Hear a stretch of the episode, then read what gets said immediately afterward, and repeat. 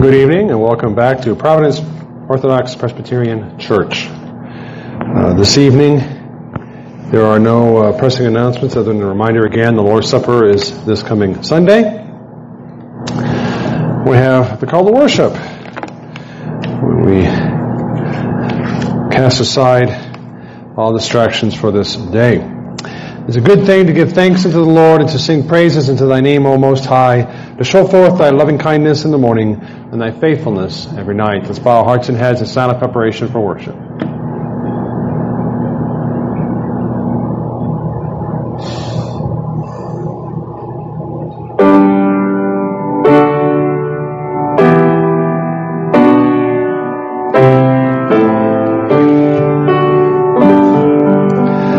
Let us turn to our hymnals and stand and sing 412, 412.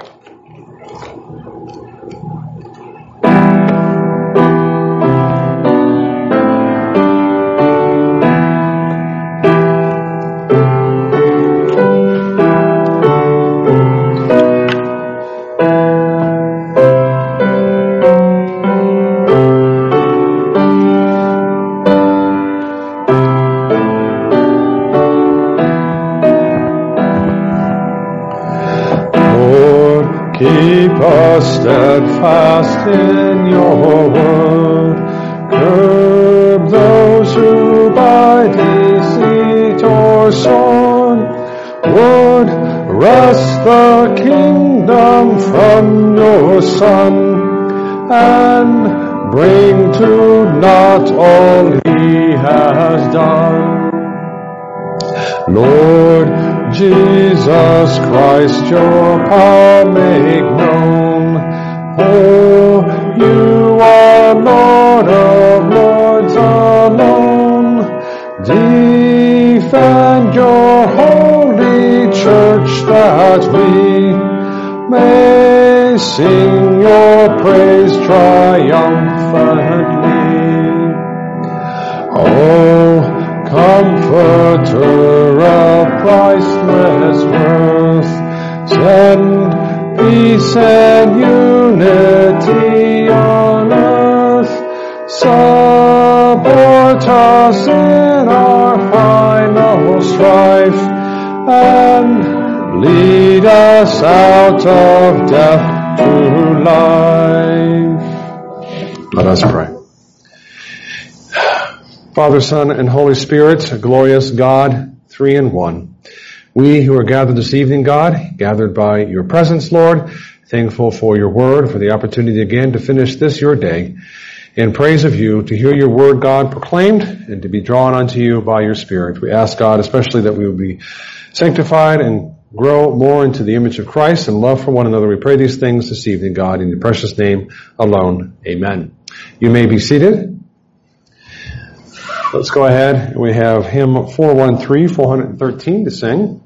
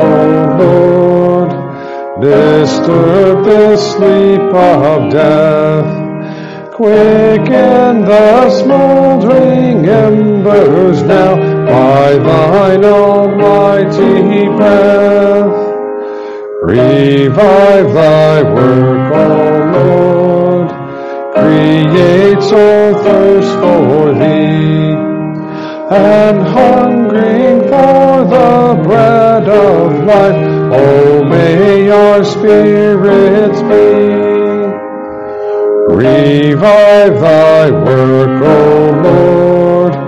Exalt thy precious name. And by the Holy Ghost of love, pour thee in thine inflame. Revive thy work, O Lord. Give Pentecostal showers. The glory shall be all thine own. The blessing, Lord, be ours. Psalm 118b, 118b.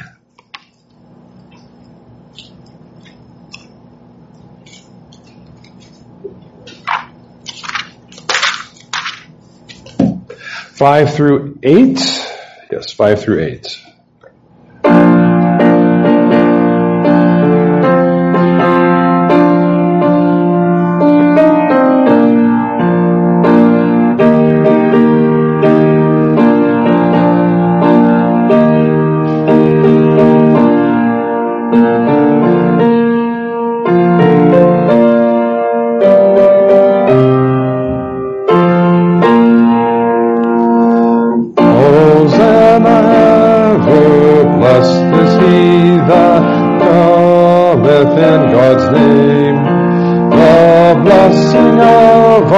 Our Savior's house upon you we proclaim. The blessing of our Savior's house upon you we proclaim. The lights of joy to shine on us, the Lord our God has made. Now be the precious sacrifice upon his altar laid. Now be the precious sacrifice upon his altar laid. O Lord my God, I praise thy name, all other names above. Oh, give him thanks, for he is good, and boundless is his love. Oh, give him thanks, for he is good, and boundless is his love. Oh, praise the Lord, for he is good. Let all in heaven above and all the saints on earth proclaim his everlasting love. And all the saints on earth proclaim his everlasting love. Amen. Let us pray. We proclaim your love, God Almighty, not only in our hearts, but with our lips through this psalm, the psalm that you've given us to sing, God. We ask, Lord, through the blood of Christ, you continue to accept our offerings, and that is the mouth of praise in our lives, God, given to you day by day. This evening, God, as our hearts uh, move towards you, we think of those who need prayer, for those who are, not here, for those who could not make it for various and sundry reasons, Lord, that you would be with them and help them, God, to continue to worship you as best they can.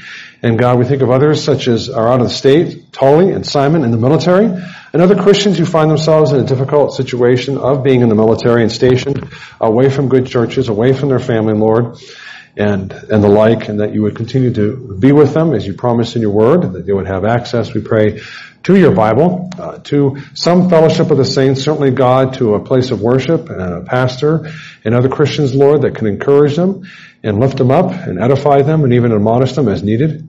We ask, Lord, that they would continue strong in your word, and that they, God, we pray, wherever they may be, here or overseas, Lord, be saved both of their body and their soul to be protected, God, and stand firm against uh, all the temptations and the different life that many non-military people don't understand the military is involved in, Lord, and how much uh, they influence and have control over your way of living and all the instruction and training that they uh, insist upon that go beyond just the basic job even. And so, precious Lord, protect them, we pray, with your truth.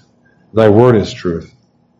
We lift up other Christians uh, brothers and sisters in the Lord God who work in other similar and difficult endeavors and jobs such as the police, the medical field, and the like, that you would also be with them, protect them, body and soul, and that again they could be, we pray, a good witness to you as they see firsthand what many of us do not see, God, uh, the wickedness of this world, the terrors and the murders and the pain and misery that is out there, God, and that this would be an example to show them the consequences of sin, of what it means to live in a world of their own making, live in a world hating you and ignoring you, God Almighty, and thus bringing about much pain and misery in their own lives and the lives of others.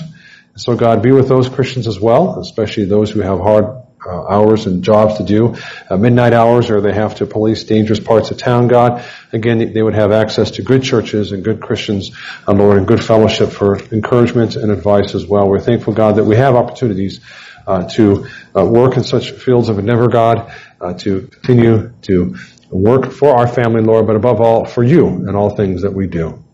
We lift up our health considerations, God, for our body, for the body is the temple of the Holy Spirit, and you tell us to take care of it, to not only live uh, towards you with respect to our soul and our meditations upon you and our hearts and our minds, God, but also with the things external, with our hands and our feet and our eyes and our ears, Lord, to be used for your holy name's sake. And that we, God, will continue to do what we can to take care of ourselves with exercise, with good diet, to avoid uh, situations that would make us easily sick if we can we think in particular, Lord, of those who have chronic ailments that have come upon them or continue to be upon them, Lord, that you would help them overcome it, give them access to good doctors, to good advice, to good health of some sort or another. We think of those who are recovering, Lord, of recently of surgery and falling in their apartment, God, that they could recover quickly, Lord. We're thankful again that we have such means of advancement, the technology you've given us in history here and now, that we can hit a little button over a necklace of our chest, God, and the fire departments and the hospital and the like will come and deliver us. We're thankful for that uh, scenario that has occurred, Lord, to the good of her who is recovering. And Lord, we continue to ask that you would help us to deal with sudden sicknesses and the like, and God Almighty, that we can overcome them quickly, Lord. We think of others who are not able to make it this evening who are sick, and that they could recover quickly, God, and heal. Give us patience in our trials and our tribulations, for this is certainly a trial and tribulation, a difficulty in our life that you have put in our path, Lord, to teach us, God, that you are coming and that the things of this world, the physical, tangible things that are enjoyable, such as the things we do with our hands and our, our mouth, Lord, eating and playing and swimming and the like, God, is fading away. This world is fading away and we will have a better new heaven and new earth without sin, without all these effects, God. Help us, we pray, to learn that lesson, to look forward to the coming of Christ. And lastly, God, we lift up our concerns for the education of each other, of our children, even of our neighbor, God, again, as those who love our neighbors, that is called traditionally patriotism, Lord, that we would continue to pray for them and ask God that you would give them good access to good schools and good education and not the bad education and the uh, wickedness that we hear at times in the news reports and the like. We think especially of our children in the church, Lord, that they would continue to have a good education, that they would learn their ABCs and their one, two, threes and the history of this nation and of their own uh, state and their own family and everything else that's involved in what it means to be a good citizen, a functional member of society, God, and all the training that's involved in there, that uh, their parents and that we can come alongside their parents and the teachers, Lord, uh, to give them better instruction and good instruction to that end. But especially, Lord, not just to how to live in this world, but to live in the world to come. That is the knowledge of the Bible, of the law of God, of your holiness therein in that law that has high demands for us that are fulfilled ultimately in Jesus Christ, our God and Savior, and Lord Jesus, the gospel that promises us that hope, that renewal, that salvation of redemption from our sins, from the consequences of our violations of your holy law, of us doing our own thing, God Almighty, that our children would learn these things, both the law and the gospel, and embrace Jesus Christ as their Lord and Savior, and grow thereby with the instruction of the church, for we have a duty as a church to instruct the members therein, and the children as well as they are baptized members of the body of Christ.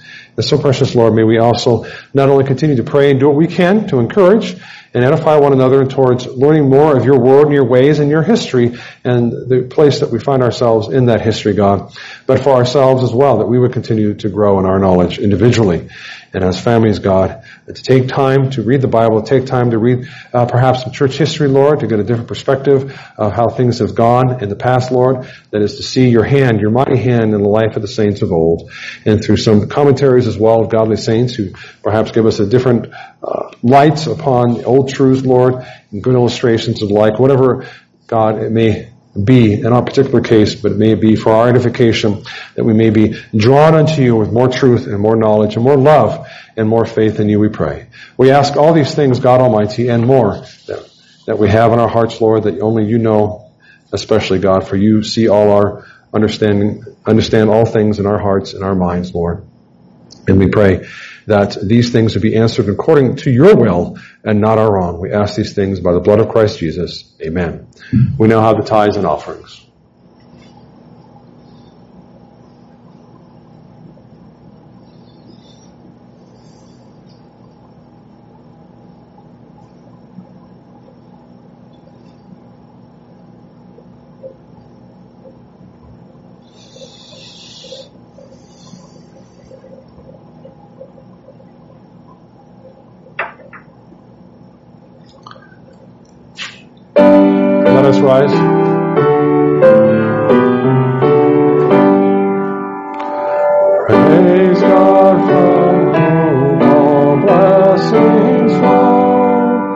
Praise Him, all creatures here below. Praise Him above you, heavenly host.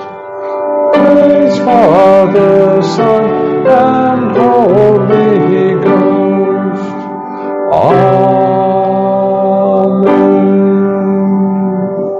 Amen. Again, God Almighty, with thankful hearts, we give uh, these tithes and offerings, Lord, as a token that is a part of the whole of what we have in our life that we are supposed to exercise for the good of one another and ultimately, God, for your kingdom and for your glory. And may these tithes and offerings, we pray, be used wisely and mightily in your kingdom work here at Providence. Amen. You may be seated. Let us turn to our Bibles to Genesis chapter 1. Genesis chapter 1. Every few years, I stop and go through a number of basic doctrines of Christianity, and it's good to go over the basics. That's what I mean in my prayer when I say the ABCs and the one, two, threes for Christian education, right?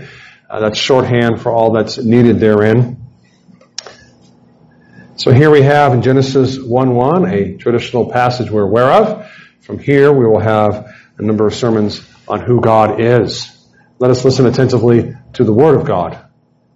In the beginning, God created the heavens and the earth. Let us pray. So here, God, in great fashion as only you can, you have dictated through Moses, Lord, these divine words of how all things were created by you.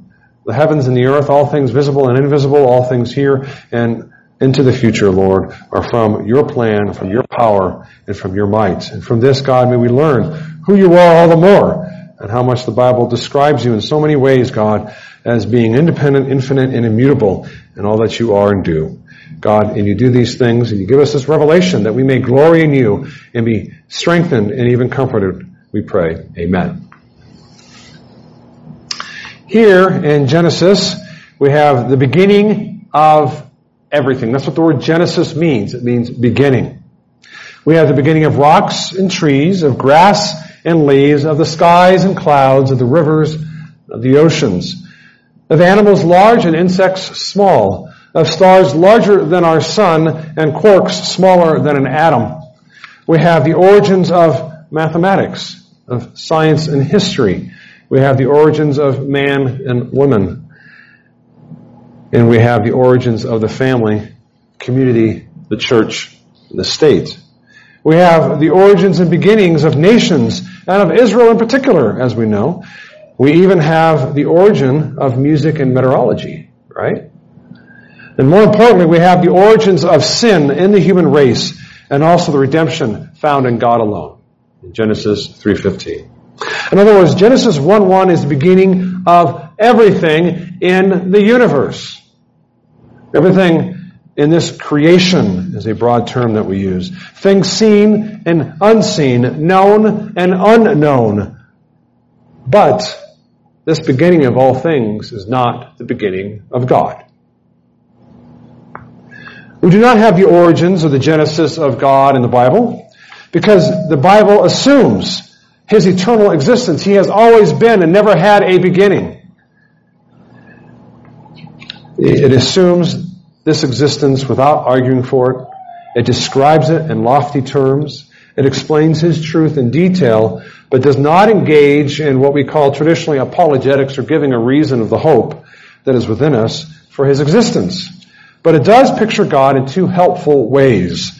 One negatively and one positively, and that's the way I've divided this sermon. Negatively, God is not a man. That must be clear. It is so easy for us because, well, let me think about it. That's right, we're humans, and all we can imagine of things is as a human would imagine things. Even when we have those movies you may or may not like or watch, alien movies and the like, and they're talking about how can we figure out what the aliens are up to, they've got some conspiracy going on, you find out the aliens still somehow in some way are kind of human-like. They kind of think like us, they still use logic, they still have pain or something like that, they still have relationships or whatever movie you happen to be watching. Because we can't really get outside our own head, can we? This is all we know, is what it means to be human. And so we project that upon our animals, right? Our pets, and upon aliens and things that we make up. And so the first point is to emphasize God is not a man. He's nothing like us in, in the fundamental sense of that language. And of course, positively, we're going to talk about that God is God and what that means. So the first point is God is not a man. You might know this famous passage, Numbers 23:19. God is not a man that he should lie, neither the son of man that he should repent. Hath he said, and shall he not do it? Or hath he spoken, and shall he not make it good? Well, I don't think we know the answer to that one. Men lie. Men change their mind. It doesn't have to be lying. They just don't know enough. They're mutable. They change. They get hot. They get cold. And they don't always keep the word, sometimes because they can't. Things have gone outside their ability. Again, showing their finitude and their mutability, but that's nothing of the kind for God. And God is not a man that he should repent or relent or change his mind. He's not a man that he should lie. On the flip side, has he said, shall he not do it? Has he spoken, shall he not make it good? He can, as we shall see in the second part of the sermon because he has that power and might as being infinite in his power and his might to fulfill his word in a way we cannot fulfill our words. The most powerful men on earth, dictators and presidents, have made promises they cannot keep. You can think of a number of presidents who have made those famous speeches and they fail every time. Because they are men, but God is not. He is the opposite of that. So those are negative examples. That's not what God is like. He is better than that. He keeps His word. Has He not spoken? He is indeed. And shall He not make it good? He shall. It's a rhetorical question with the assumed answer, yes, He will make it good. So we see here both a similarity and a dissimilarity, a sameness and a difference. The sameness with respect to men is in a secondary sense of sorts. We talk about attributes. Veracity in this case, right? Men lie, but men can also tell the truth, can they not? Of course they do. If they always lied, we would have no civilization to be built upon. We wouldn't trust one another. Nothing would get accomplished. People do tell the truth. Just not consistently. That's the problem. That's what Christ is highlighting here. God is, excuse me, here in particular, through the mouth of the prophet. God is not a man that he should lie, ever. Even the most trustworthy people that we know in our lives, such as Washington, George Washington, we always hear, he never lied. I'm sure he lied at least once lied at least once. That's the point. God is never going to be like that.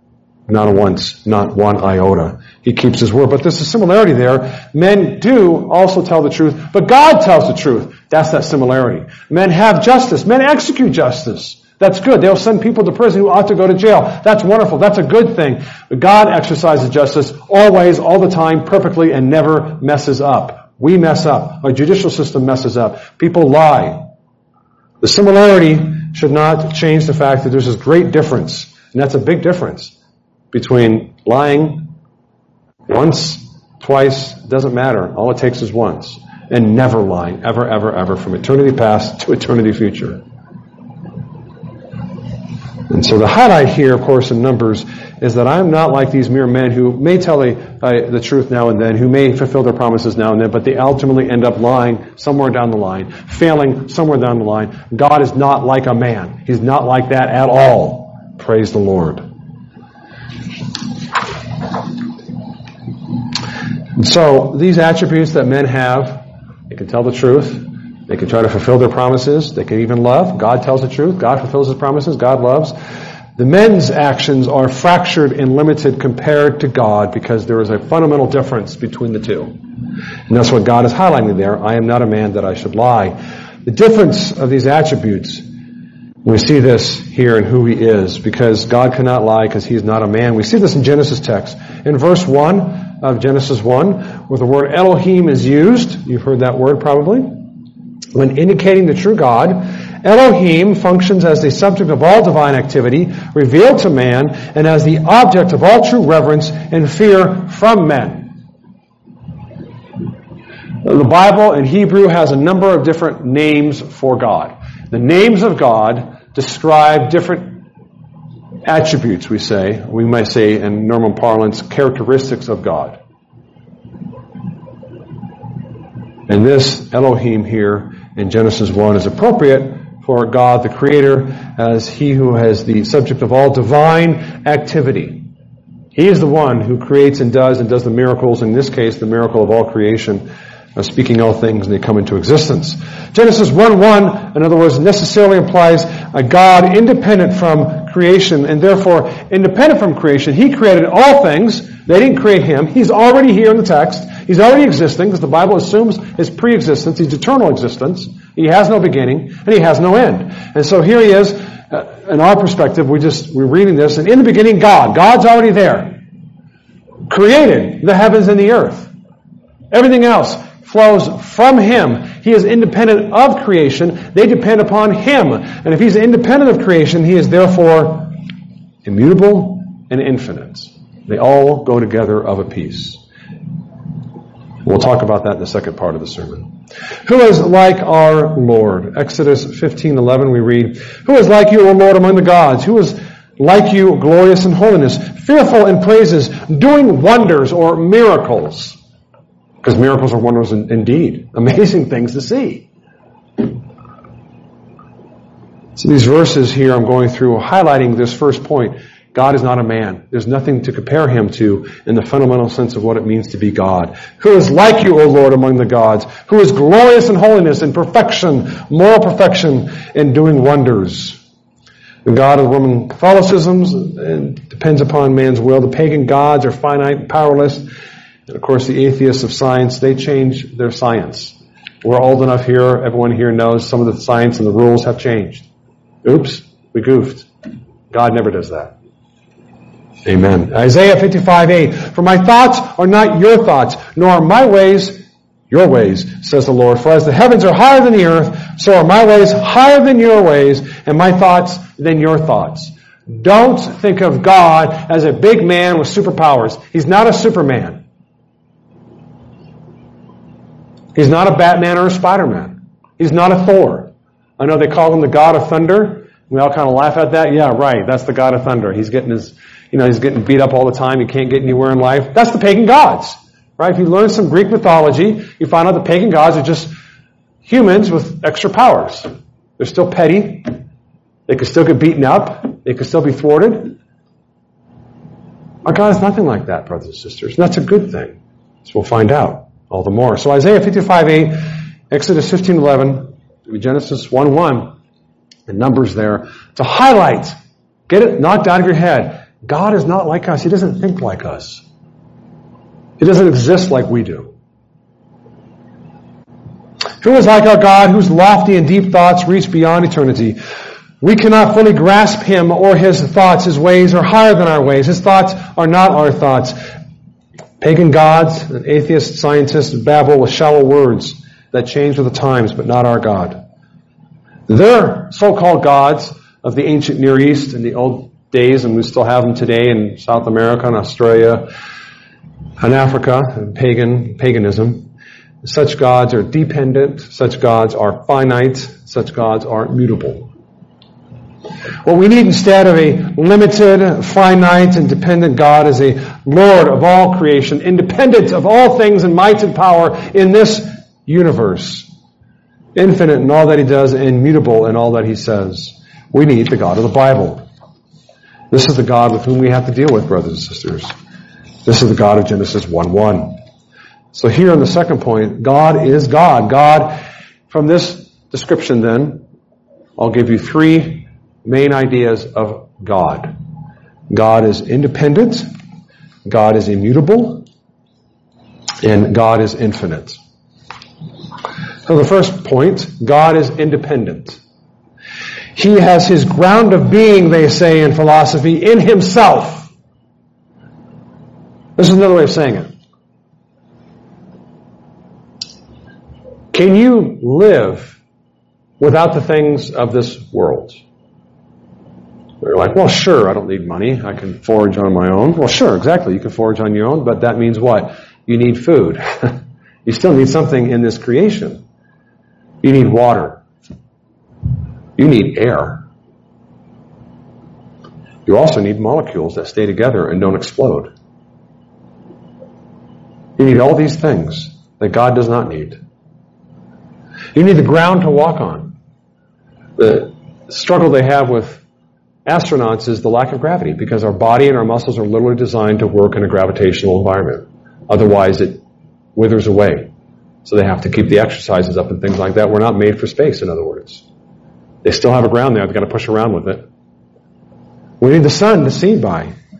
God needs none of these things, brothers and sisters. He does not need help. He does not need advice. He does not need directions for life. He does not need security of a gun or the wisdom of a judge. He does not need an emotional support animal nor a friend. He is not like us. He's not Santa Claus in the sky. He does not need any man, woman, or child, or even you. As such, nothing can affect him, for he depends on nobody. He is independent. That's the nature of what it means to be God.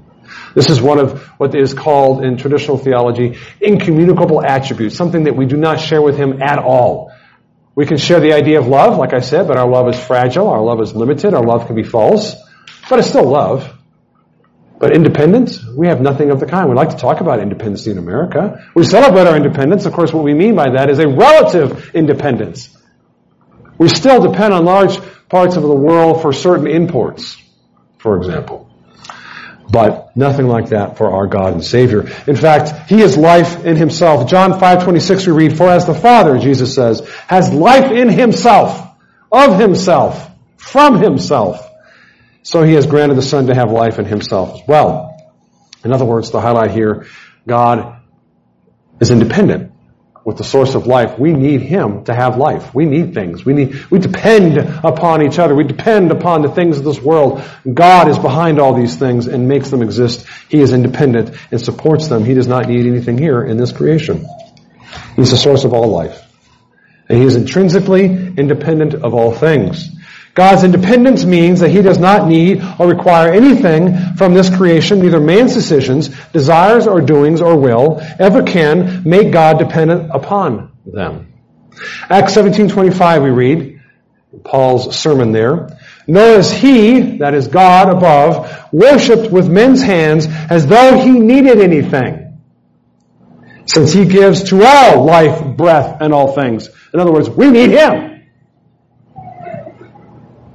That's the God with whom we have to deal with.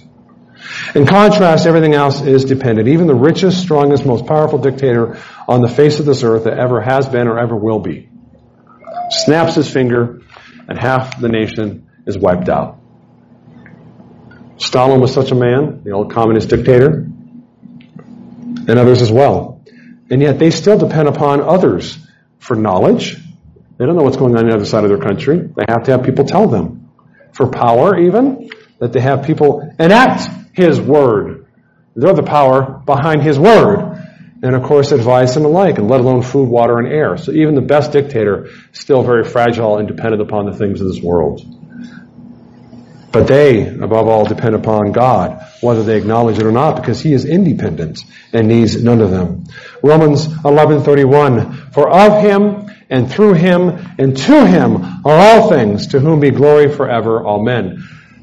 That can only be the case if he is independent and does not need us, but we need him. That's the flip side. God is infinite is the second description of our God and Savior. He is independent of all things, and He is infinite within His being and His power and His might and His majesty. That is, infinite means without limits. in his knowledge, his power, his existence. It's testified by his creation. That is, all things that we see now and don't see now and shall come to pass comes from his word, the power of his word in Genesis 1-1 where he spoke all things into existence. Verse 3, let there be light and there was light. There was nothing before and now there is something. That's what creation is in Genesis 1 and 2. That shows his infinite power over finite creation.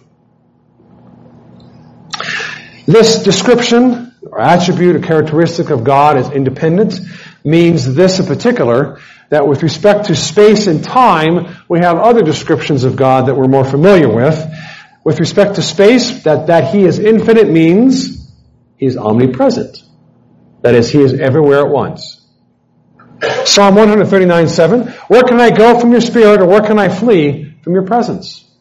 We know the rest of that. You can go up to the highest parts of the heavens and lowest parts of the earth, and thou art with me, no matter where I go. With respect to time, when God, that God is infinite means with respect to time, what? He's eternal. Psalm 92. Before the mountains were brought forth, or ever you have formed the earth and the world, even from everlasting to everlasting, you are God. Always and always shall be. God's infinitude, that He is infinite, means that all His attributes, His knowledge, His holiness, His truth, we have knowledge, we have holiness, we have truth. It is what? Finite, limited. His is not. It is infinite. He can do all things. He is all powerful. He is everywhere. He is all present. And He is without end. That's what it means that He is infinite. Our God has no limits. 1 Timothy 1.17, now to the God, to the King eternal, immortal, invisible, to God who alone is wise, be honor and glory forever and ever. Amen. And everything else is finite and limited, as we know. We are limited in power, we're limited in time, and we're limited in space. That's why these powerful dictators depend upon others, because not only, now you see, I hope, that the idea of dependence and finitude go together, just as much as independence and infinitude, infinity, go together. Because they are finite, they are limited and dependent upon other people around them for knowledge and for power itself, but not our God and our Father above. And the third description of our God, not only is he independent, not only is he infinite, he is immutable. Immutable. We don't use that word very often. It means unchangeable. He does not change. Which would make sense if he's infinite, and if he's independent of all things in this world, so that whatever we do won't change his mind. Doesn't force him to do something different, like when we make a promise and something comes along and changes, upends your plans out the window. And that's the end of that, you feel embarrassed. God never has that problem. His plans from eternity never change. There's no random event that confuses him. Satan's machinations do not undermine him, and sin does not catch him off guard. I hope you see already how encouraging these truths are for the Christian walking right now in this world. When He promises salvation, He means it. It shall come to pass. He will not renege. God's immutability means that He does not change, His truth does not change, His justice does not change, His knowledge does not change, His power does not change. All that is God will stand the test of time and beyond because He is beyond time and above time. The counsels of the Lord stands forever, the thoughts of his hearts to all generations. Psalm 33:11. What we read in the Bible is a sure foundation of hope. We read of his love and his mercy for those who believe, for us, brothers and sisters. But that means nothing if God can change his mind in a heartbeat. There's no gospel. In Muslim theology, one of the things that struck, it still sticks in my memory when, doc, when Dr virtually Dr. Martin, our elder, uh, Trip Martin, who's got a lot of instruction and knowledge, went over the theology of Islam and how you have to do good works and follow the five pillars of Islam. But even if you did all that stuff and you were absolutely perfect to the T, at the last judgment day, Allah could say, you know, eh, I think I'll send you to hell. There's no hope, there's no promise in that religion. It's absolutely horrifying. I can't imagine living that way. And yet there it is, because their God is fickle and mutable in that sense. So, we have a better God. The basis of our hope, uh, Malachi 3:6. For I am the Lord, I do not change. Therefore, you are not consumed, O sons of Jacob. Therefore, you are not consumed, O sons of Providence, sons of the OPC. This is the fount of our assurance of salvation. We look not to ourselves, but to Him who has promised in His word, in the gospel of Jesus Christ, that He shall save you to the uttermost. Denying that God is immutable is to deny that He actually saves anybody. But all of creation is changeable and therefore unreliable. Judges err, presidents change their policy, bosses fail, neighbors lie, but our Lord stands true forever and ever. And that's our hope. So what? I think you already know some of the so whats of what it means that God is not a man, but God is God, and that He is God, He is independent, infinite, and immutable. What's the significance for the Christian life? We know it's important, but what in particular? Well, the one thing I should teach you is humility. This morning we read in Mark 9 about the arrogant disciples of Christ trying to one up each other. They should have been rather as little children, humble, accepting their position and place before Jesus in his kingdom. When learning of God's attributes, we ought to become little children standing in awe of a creator who has no beginning. I remember learning math in junior high and high school, right? And you had to learn about the point. It's infinitely small, but you put a little point on the piece of paper. And from the point, you can draw an arrow. That's called a ray. I remember that much. It goes, has a beginning, but it has no end. I can get that because again, as human, I see I have a beginning. I have a mom and a dad, and mom gave birth to me. That's my beginning. And I can imagine staying in this state forever and ever and ever, although that's still kind of mind boggling, having no end. But now flip it the other way as well, having no beginning. Forever and ever and ever. Like, what? This is the God with whom we have to deal with, who's come to us, brothers and sisters, with his word of truth and love, saving us to the uttermost and promising, promising us that redemption because his word is immutable and thus we ought to stand in awe of who He is and His greatness and His glory and our smallness and our insufficiency. We are small and, and infinitesimally tiny compared to, we're that dot. and He's everything else. Consider your life in particular. That the independence of God means His love is not dependent upon your obedience. You will fail.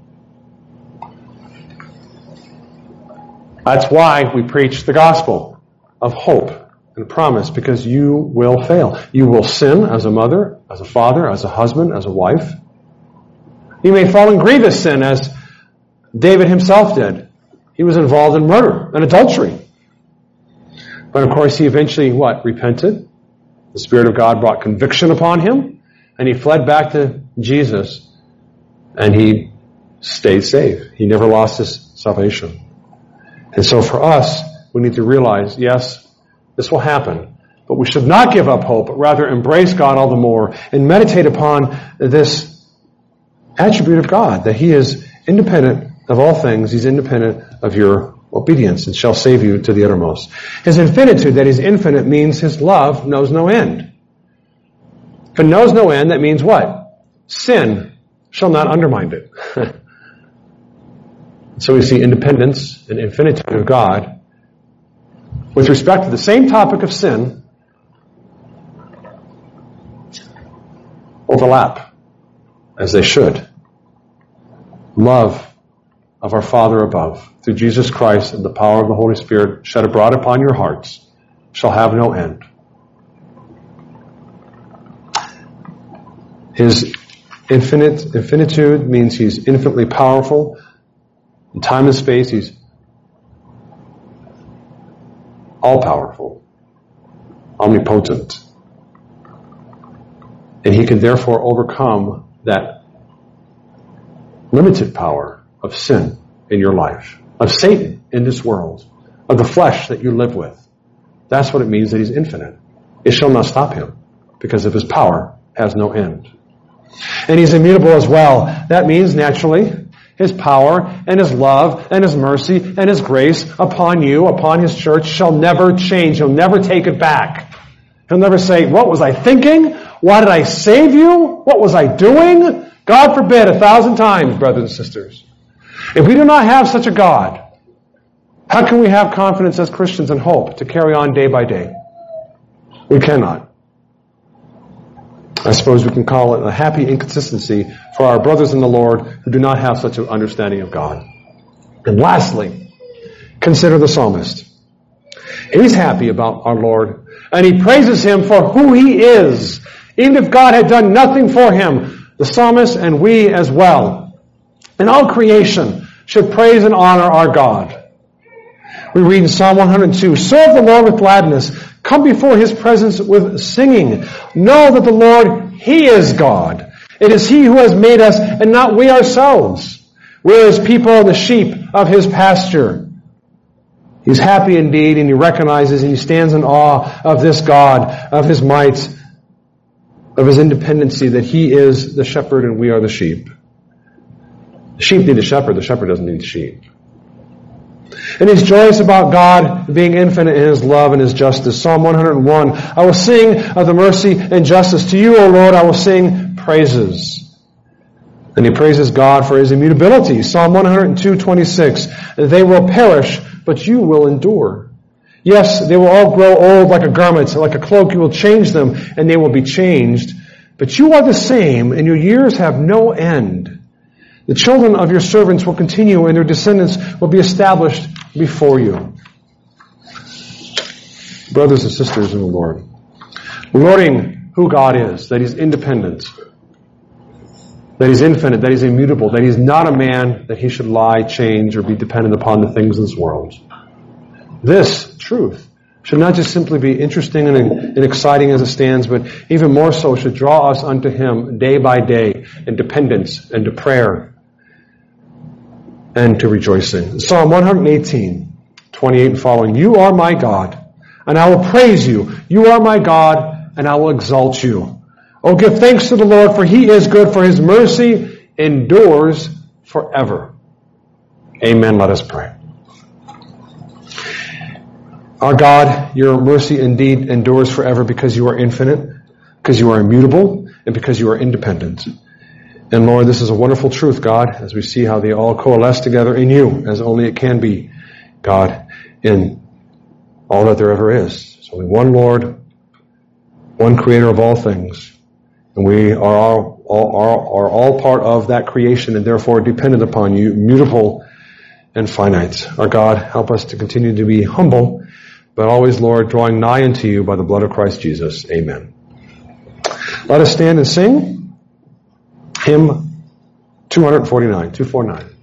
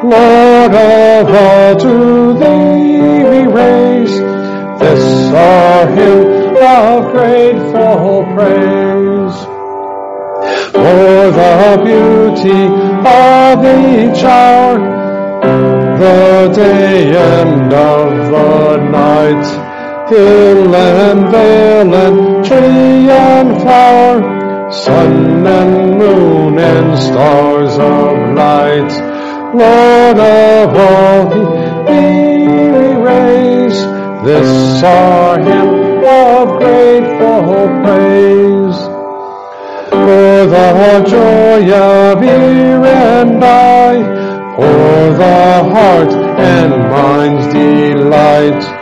For the mystic harmony, linking sense to sound and light.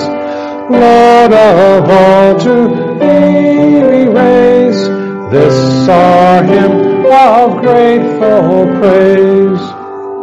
For the joy of human love, brother, sister, parent, child, friends on earth and friends above, for all gentle thoughts and mild. Lord of all, to thee we raise this our hymn of grateful praise. For thyself best gift divine to our race so freely give. For that great, great love of thine, peace on earth and joy in heaven. Lord of all, to thee we raise this our hymn of grateful praise. Now may the God of grace and mercy and His Son Jesus Christ, our Lord and Savior, and the blessing of the Holy Spirit be upon you all. Amen.